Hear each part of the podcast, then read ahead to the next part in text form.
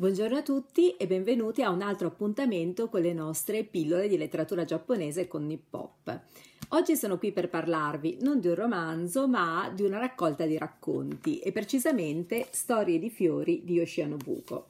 Eh, questa raccolta, appena uscita per eh, Atmosfere Editore di Roma e tradotta e curata da me, eh, è una raccolta che ovviamente io amo molto, in genere preferisco dedicarmi a cose che amo e eh, raccoglie 18 dei 52 racconti dal titolo Hana Monogatari che Yoshia Nobuko ha scritto fra il 1916 e il 1924. Si tratta di racconti molto famosi eh, che sono stati pubblicati all'epoca su rivista e solo successivamente sono usciti in volume, secondo quello che comunque era un'abitudine, un uso dell'editoria giapponese dell'epoca, e eh, sono racconti che portano ognuno come titolo il nome di un fiore. Per esempio la rosa gialla, Lucon Sakura, Non ti scordar di me, la primula, la cacia, il crisantemo selvatico. Eh, fiori reali, fiori che tutti conosciamo, ma anche a volte fiori che invece sono simbolici, i fiori dell'ombra, il fiore del cuore, il fiore di fuoco. Eh, perché fiori? Perché le protagoniste dei racconti di Oceanobuco sono fanciulle adolescenti, sono le shoujo. La, quella della shoujo, dell'adolescente di sesso femminile, era una figura che proprio all'epoca si andava definendo. Eh, lo spazio della shoujo era lo spazio che separava nella vita di una donna l'infanzia dall'ingresso dell'età adulta. Era uno spazio di libertà, uno spazio liminale, uno spazio di trasformazione. E non è un caso, peraltro, che l'ambientazione di questi racconti sia nella maggior parte dei casi nelle scuole femminili, le scuole femminili che all'epoca eh, proliferavano in Giappone, perché nel 1872 aveva avuto inizio una riforma del sistema dell'istruzione che prevedeva l'istruzione obbligatoria sia per i maschi che per le femmine, indipendentemente dall'estrazione sociale. Quindi, nei racconti di Oceanobuco incontriamo delle giovani fanciulle, giovanissime a volte,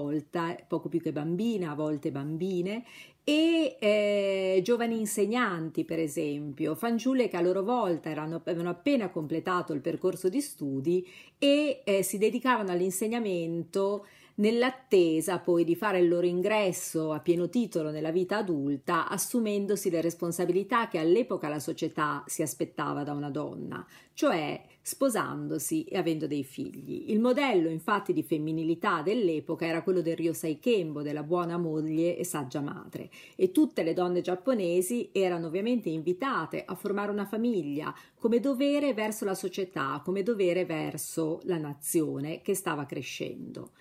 ehm, lo spazio appunto dell'adolescenza rimane per una donna uno spazio di libertà, uno spazio di libertà in cui esplorare i propri sentimenti. E i sentimenti che le storie di fiori di Yoshinobuko raccontano sono i sentimenti che nascono fra fanciulle. Quindi Yoshinobuko celebra in questi racconti, che fra l'altro vengono tradotti in lingua straniera per la prima volta, nonostante eh, l'incredibile successo che hanno sempre avuto e che continuano ad avere,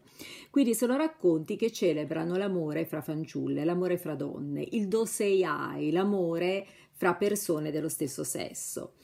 Eh, può stupire, visto l'epoca in cui questi racconti sono stati scritti, ma in realtà, a parte il fatto che i racconti sono estremamente delicati e che non ci sono mai sfumature erotiche, anche se soprattutto in alcuni racconti è molto chiaro e molto esplicito che si sta parlando di un sentimento di amore, di un sentimento di amore che non è eh, scevro dal desiderio.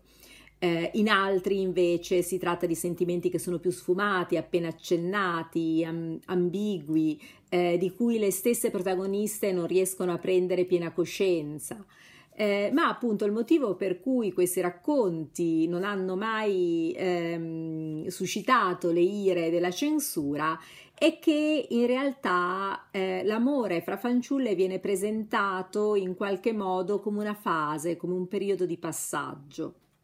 e tutti i racconti si concludono in realtà malinconicamente, cioè questi amori, questi sentimenti sono destinati comunque a spegnersi, a sfiorire con il malinconico ingresso nell'età adulta. E um, Yoshia Nobuko stessa ha dichiarato poi in, uh, in altri uh, contesti e successivamente, dobbiamo pensare che Storia di Fiori appartiene proprio agli inizi della sua carriera, anche se rimane la sua opera più famosa. Dicevo, Yoshia Nobuko stessa ha affermato che eh, lei racconta di questi amori fra adolescenti perché l'amore fra fanciulle può rappresentare una sorta di palestra, una sorta di preparazione per la forma d'amore più maturo che è l'amore eterosessuale ma è abbastanza chiaro che Yoshia Nobuko afferma questo proprio per tutelarsi di fronte alla censura, perché in realtà questo elemento non emerge nei suoi racconti. Emerge certo l'impossibilità di vivere appieno questi sentimenti, eh, che è la vera comunque forza dirompente, la vera forza di denuncia sociale, a mio parere, di questi racconti. Eh, non sono racconti di ribellione aperta allo status quo, alla società, alla norma sociale. Eh, nella maggior parte dei casi, appunto, sono amori che finiscono con una separazione, eh, più raramente finiscono con la morte.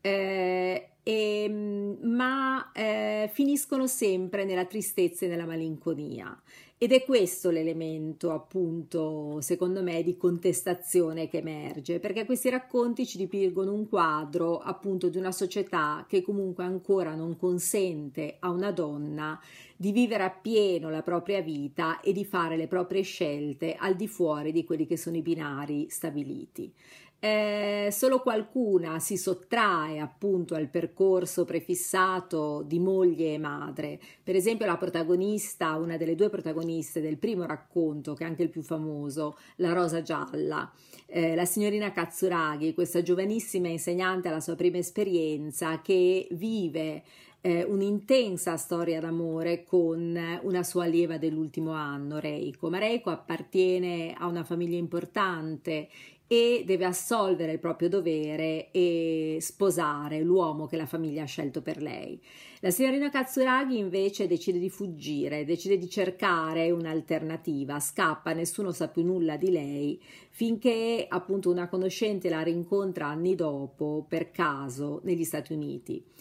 ma eh, dalla fugace visione che abbiamo appunto della signorina Katsuragi nella sua nuova vita comprendiamo che non ha trovato la felicità e che in lei ancora rimane il rimpianto per questo amore intenso,